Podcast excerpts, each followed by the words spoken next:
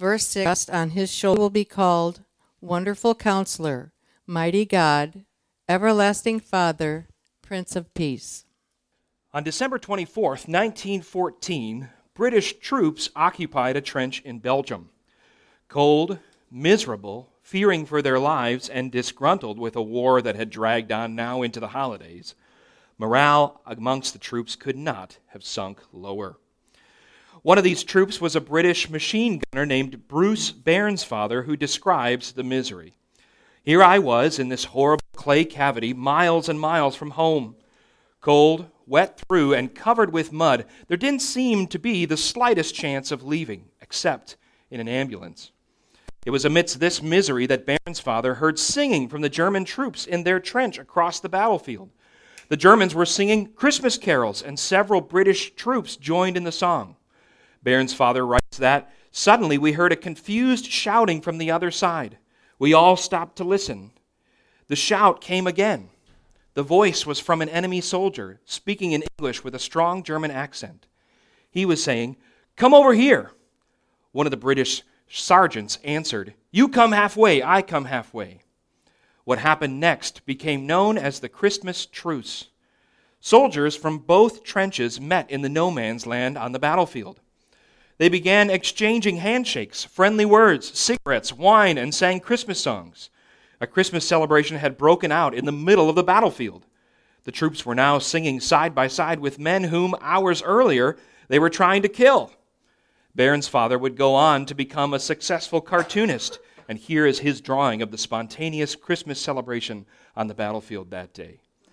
The Christmas truce broke out all across the Western Front. German Lieutenant Kurt Zehmisch writes about a pickup game of soccer. Eventually, the English brought a soccer ball from their trenches, and pretty soon a lively game ensued. How marvelously wonderful, yet how strange it was. The English officers felt the same way about it. Thus, Christmas, the celebration of love, managed to bring mortal enemies together as friends for a time. Today, at the National Memorial Arboretum in England, this statue of a soccer ball memorializes the time when a miraculous peace broke out amidst the violence. Just going to pause for a second. The kids can be dismissed to the back for their ornament projects. I forgot about that. So if you're a child that wants to do an ornament project, you're welcome to head to the back right now. So I forgot to, to dismiss you. We're in week three of a series called Name Above All Names, where we're looking at the names of Jesus. And to help us remember the names of Jesus, we've been asking, what do you do to runny noses, babies' bottoms, stains on the countertop. What do you do with dirty windows? What do you do? Yes, you wipe them. Very good. Does anyone remember what the W stood for? Wonderful counselor. Very good. How about the I? Emmanuel. Here's a bonus question. What does Emmanuel mean? God with us. Woohoo! And today we're looking at the P, which is Prince of Peace. Jesus is named by Isaiah as the Prince of Peace in Isaiah 9 6. Isaiah prophesies about the coming king, and Isaiah says the coming king will be called the Prince of Peace. Now, what's interesting is that the prophecy about the Prince of Peace stands in contrast to the world at large, both at the time that the prophecy was made and at the time that the prophecy was fulfilled. Prince of Peace stands in contrast to the world when Isaiah makes the prophecy in the 730s BC. King, Isaiah, or King Ahaz is on the throne of the nation of Judah, and there is this nation to be feared that's just conquering everybody, and that nation is the nation of Assyria. And so ruthless and strong is the nation of Assyria that the northern kingdom of Israel has already fallen and ceased, ceases to exist. It's fallen to the Assyrian army. And now King Ahaz on, uh, in Judah is feeling the pressure of this Assyrian army, and he's beginning to pay tribute to the Assyrians to keep them off his back, just kind of buy them off for a time to leave Judah alone. And the Assyrians were not only militarily strong, but they were ruthless, they were brutal. And they conquered not just through military might, but they waged a war of terror. People were extremely afraid of the Assyrians because of their brutality. And just for an example, here's an Assyrian relief which shows Assyrian soldiers having impaled captives. And they would set up those sticks out in front of cities as if to say, if you mess with the Assyrian Empire, this same thing is going to happen to you. And impaling is obviously a very gruesome and brutal form of death because it takes a long time to die. Terror to say, you mess with us, this happens to you. Here's another Assyrian relief that shows two soldiers forcing a captive to grind the bones of his family members. So they were just a brutal, ruthless army. And so at the time that Isaiah says the king will be called the Prince of Peace, there was war, there was violence, there was brutality, there was terror all around them, largely brought on by this Assyrian army. So, how can we fathom a Prince of Peace when there's so much violence around us? The prophecy stands in contrast to the world when the prophecy was made. And it stands in contrast to the world when the prophecy was fulfilled in 3 to 5 BC when Jesus was born. We often get excited about and think a lot about the, the silent night that Jesus was born in, right? Peace, calm, Jesus meek and mild, right? But we forget that there was another war of terror going on at the time that Jesus was born. Because as the Magi follow the star, they're led to King Herod, who is the governor of Judea at that time, a Roman official, who hears about this prophecy for a Messiah and feels threatened. His rule and reign is threatened. And so look at what King Herod does when he feels that his, room, his rule is threatened by this coming Messiah. Look at Matthew 2:16. Herod was furious when he realized that the wise men had outwitted him. He sent soldiers to kill all the boys in and around Bethlehem who were 2 years old and under based on the wise men's report of the star's first experience or his first appearance. So we see King Herod carrying out a genocide of Hebrew boys. It's a lot like Exodus, isn't it? That he carries out a genocide of Hebrew boys because he feels like his rule and reign is threatened. And so this prophecy for a prince of peace is both made in a violent time and fulfilled in a violent time. And the world has been a violent time ever since Cain killed Abel. The pattern of violence began with Cain killing Abel. It continued in the 730s BC with King Ahaz and the prophecy of Isaiah. It continued into Jesus' birth and the fulfillment of the prophecy, and it still continues today. There's, I don't like rap. I really don't, for the most part. I really don't like rap. But there's a song called The System by this rapper Tom MacDonald, and I kind of like it. And there's a line, a few lines that I want to play for you from this song that just speaks to this system of violence that we're perpetually in. Let's, let's listen. Welcome to the system, everyone's a victim. Doesn't matter if you're black or white, it hates you all. Here inside the system, violence is a symptom. Fighting for what's right, but somehow everyone is wrong. Welcome to the world, everybody. I'ma paint you black and white. I'ma make you hate each other so that everyone will fight. And I'ma give you borders, they're imaginary lines. If you cross them, go to war and win when everybody dies. Uh, he's just spinning it, right? But I love his line Welcome to the system. Violence is a symptom. I'm like, yeah, violence has been a symptom ever since Cain killed Abel. Violence has been going on ever since sin was brought into the world. But because of the Prince of Peace that we have in Jesus, there is a unique peace that he brings. The Prince of Peace brings on a unique peace in this world of violence because the peace that the Prince of Peace brings is total, it's eternal, and it's paradoxical. The peace that the Prince of Peace brings into this system of violence is unique because his peace is total, his peace is eternal, and his peace is paradoxical. First of all, the peace that the Prince of Peace brings is total. The name Prince of Peace in Hebrew is Sar Shalom. And we often think of peace as a as a as a absence of violence or a lack of violence. But shalom in the Hebrew is more than just an absence of violence. It's everything as it ought to be. Shalom is bigger than just it's not violent here. Shalom is this is how it should be. This is how God intended it.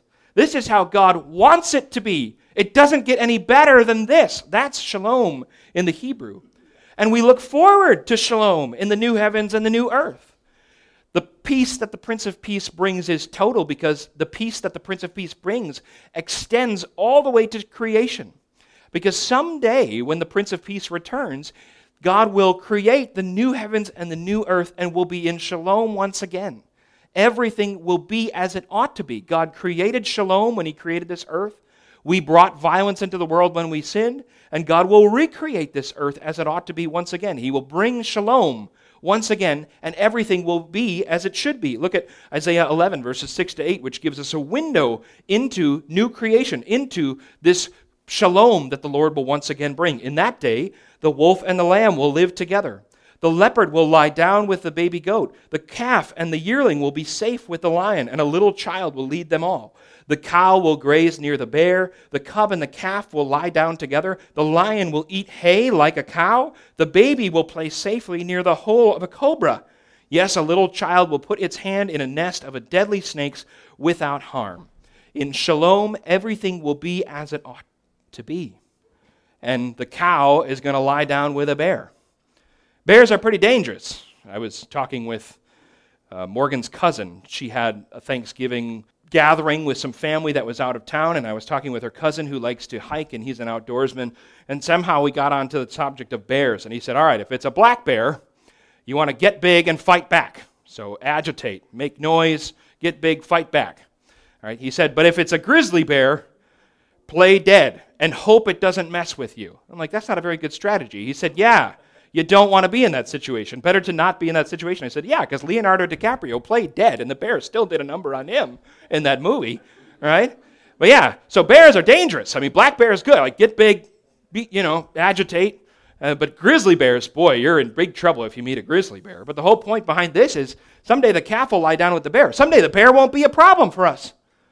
Someday we'll be at peace with the bear, and we won't have to worry about being mauled by the bear because of the Prince of Peace's peace that he brings in the shalom that God will create. As part of this Thanksgiving gathering, you know, some of Morgan's relatives are from Illinois, so they got a hotel. And we were asking them, How is your hotel? And they said, Well, the hotel's pretty good, but the beds are pretty bad. And I said, I said, you know, when did that become a thing? I mean, I remember as a kid, I could sleep anywhere. It's like you give me somewhere to lie down and I could sleep. It's a bed is a bed, and you go to bed and you'd sleep. Now, as an adult, you get into a hotel and you're like, you feel every nook and cranny in the bed, every mountain, every hole, and you're kind of like, okay, over here, nope, nope, nope, too much, too valley, okay, all right, over here, nope, too high. I mean, it's just, and hopefully your body accommodates that so that you can sleep. And I'm like, how is this a thing? I'm only 37 years old. How is this a thing already? And like, this is your body deteriorating already. Welcome to, I mean, wow, my body's deteriorated this bad. I just had a wedding last night. And it got to be like 8 o'clock. And I'm at the reception. and I'm like, oh, how much longer does this thing go? I'm tired. It's like, when did my body deteriorate so much? It gets worse. I know. I know. I'm worried. I'm worried. Lord Jesus, take me soon, you know? Just bypass all that get me to the resurrected body. But we look forward to that. Someday, the Prince of Peace will bring a shalom that extends to creation. That's how total his peace is, is that it extends to creation. It extends to creation and it extends to our relationship with others, to our interpersonal relationships. Now, if you haven't already incurred a wound so deep from someone else in here, then at some point in your life you will. All of us or if you haven't already, will at some point incur a wound that is so deep from somebody that it takes over your mind, that in the morning you wake up and immediately you begin to think about the pain, that you get through a day and you already dread rising to the next day because you think, I made it through this day, but barely. How can I face the next day and all the pain that next, the next day is sure to bring? And you wonder, how am I ever going to get over this? This takes so much energy. Sorting through it in my mind, healing from it. Will I ever heal? Because as soon as I think about this person, it's like I can think of nothing else. And I start to feel the emotions well up within me, and I can't, I tell myself, just put that to bed, just put that in a box. And no matter how much I try, I can't just put that away. This pain is so deep. I'm sure that all of us, at some, if we haven't already, will incur a wound that is so deep that it constantly nags at us. They say that the only things assured in life are death and taxes. I would add conflict to that interpersonal conflict. It's going to happen.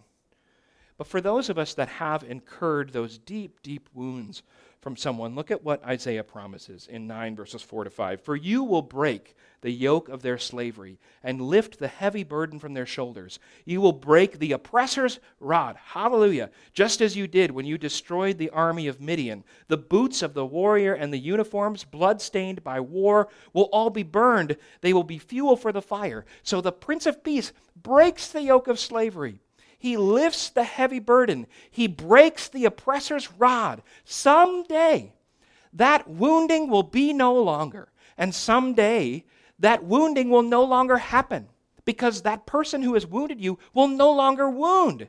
And you won't wound others as well because the rod of oppression will be broken. So someday we look forward to the Prince of Peace's peace that assures us that we will no longer wound and we will no longer incur wounds from others. Now, you might say, well, that's all well and good for the future, and I can certainly look forward to that, and I believe that that will happen, but I'm still hurting now. And I still have a wounder in my life right now. And I'm still incurring wounds right now. What do I do with these wounds and this wounder right now? Well, I found an interesting strategy this week. Jesus gives it to us. I read the story this week. It was one of my Advent readings in Luke 3, where he heals this woman who was paralyzed for 18 years. And he does so on the Sabbath. And because he does so on the Sabbath, the religious leaders are taking him to task for that healing. And look at what Jesus does, and look at how he responds to those accusers. Look at Luke 13, 15 to 17. But the Lord replied, You hypocrites, each of you works on the Sabbath day. Don't you untie your ox or your donkey from its stall on the Sabbath and lead it out for water? This dear woman, a daughter of Abraham, has been held in bondage by Satan for 18 years. Isn't it right that she be released even on the Sabbath? And here is the really interesting part this shamed his enemies, but all the people rejoiced at the wonderful things he did.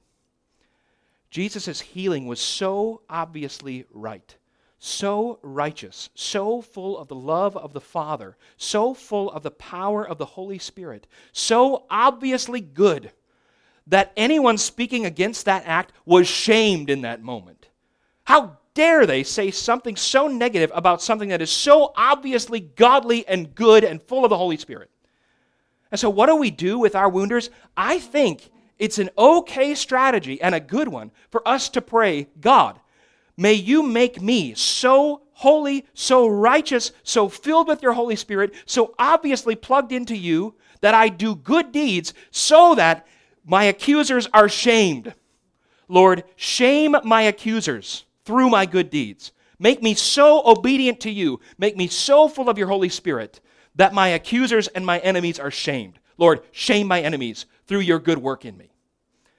Lest you think I'm just only using one example, look at what Paul says to Titus on the island of Crete as Paul's giving him instructions on how to lead these churches. And you yourself must be a good example to them by doing good works of every kind let everything you do reflect the integrity and seriousness of your teaching. Teach the truth so that your teaching can't be criticized. Then those who oppose us will be ashamed and have nothing bad to say about us.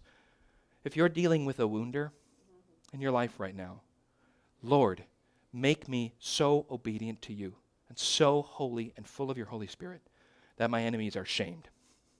Shame my enemies through your work in me, Lord. I think that's an okay prayer because I see it in Scripture.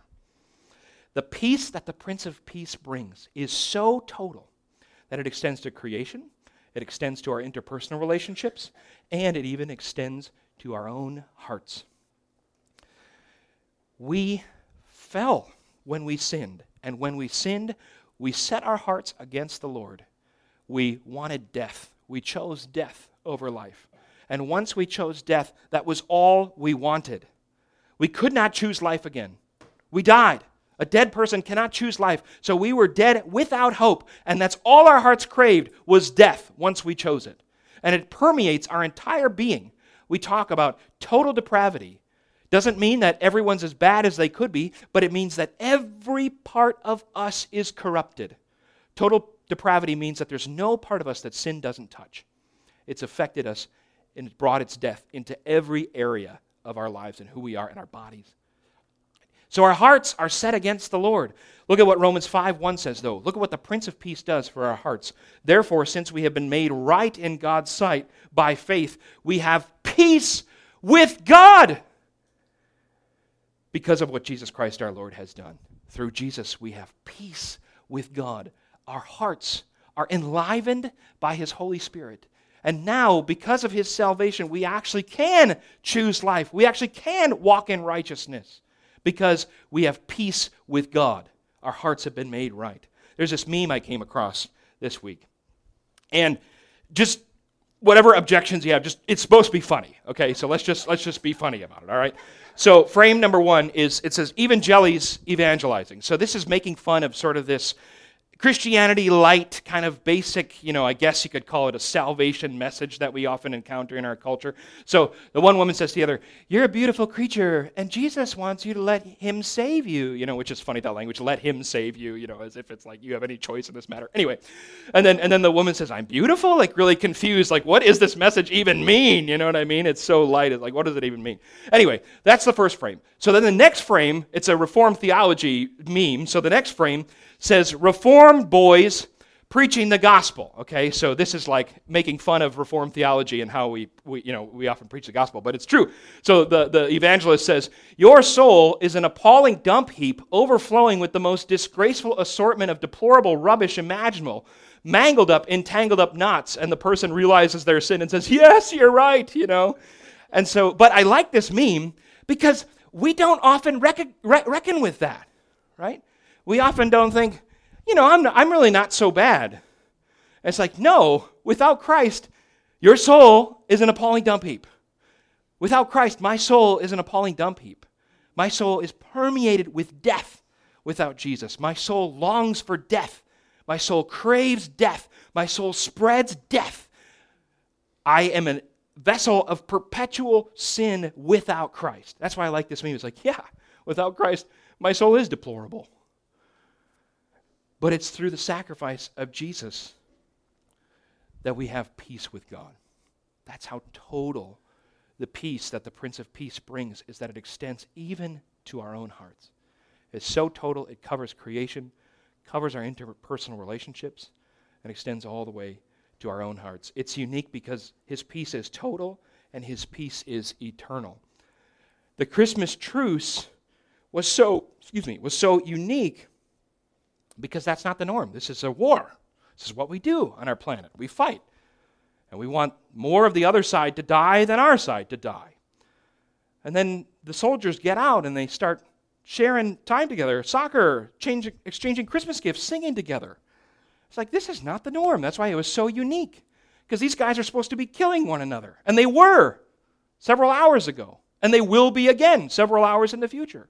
It's not the norm. The norm is violence. And actually, there's reports that officers scolded their soldiers after they came out to meet with the enemy like that. Like, you shouldn't be fraternizing with the enemy like that. So there was actually penalties handed down because of the Christmas truce, because that's not the norm. Violence is the norm. It's been going on since Cain killed Abel.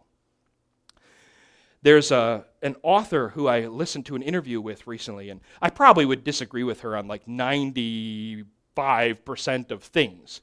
But I agreed with her on this one thing. It was very fascinating. She was pointing to research that another scholar had done that's called the 10 stages of genocide. And what this scholar was pointing at was you don't just launch a genocide, because people wouldn't stand for that.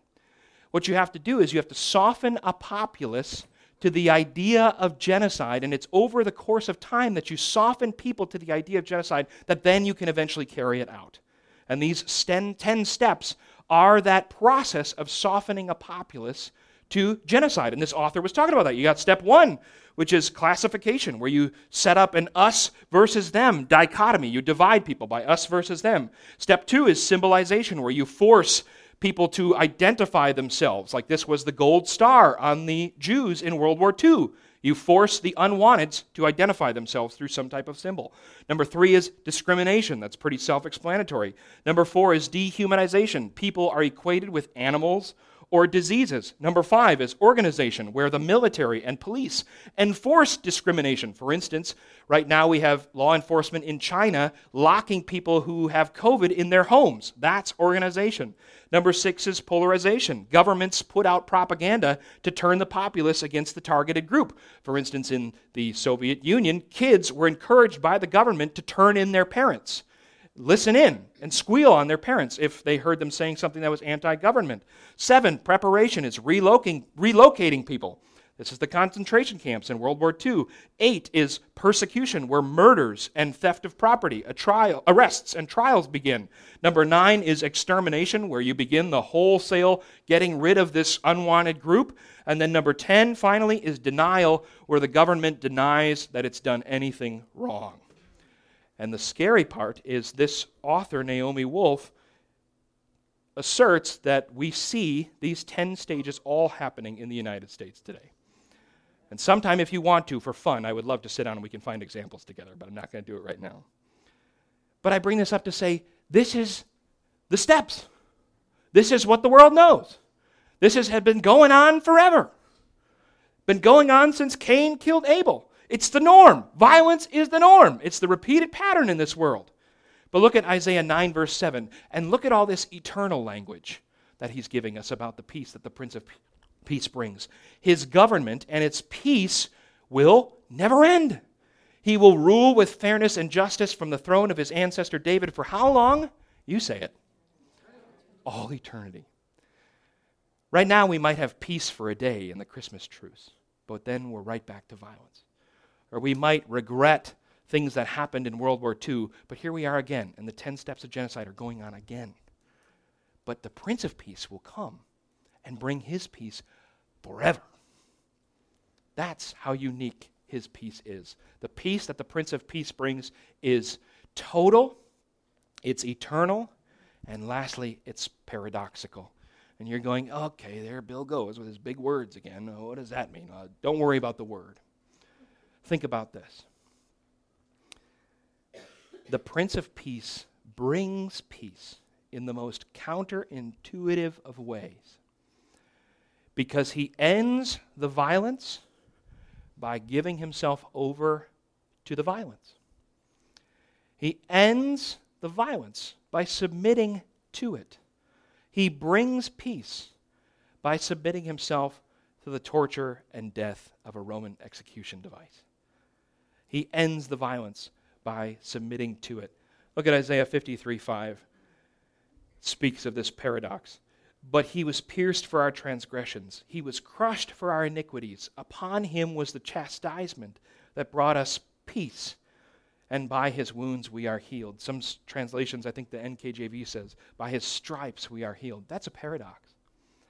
That the lash marks from whips on Jesus' back are the wounds that bring peace, that the nail holes in his hands bring an eternal peace, that the sword's, the spear wound in his side brings us peace, that the crown of thorns on his head brings us peace, that the cross, a torture device that we wear on our necks and in our ears, brings us peace, that an open tomb, a bed of death, brings us peace.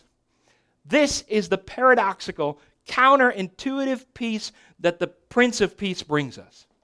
One more image. Jesus rides into Jerusalem on Palm Sunday. They call it the triumphal entry, knowing that in a few days he is going to die in this very city. And that riding into the city was a show of a conquering king. This is what kings would do when they return from battle.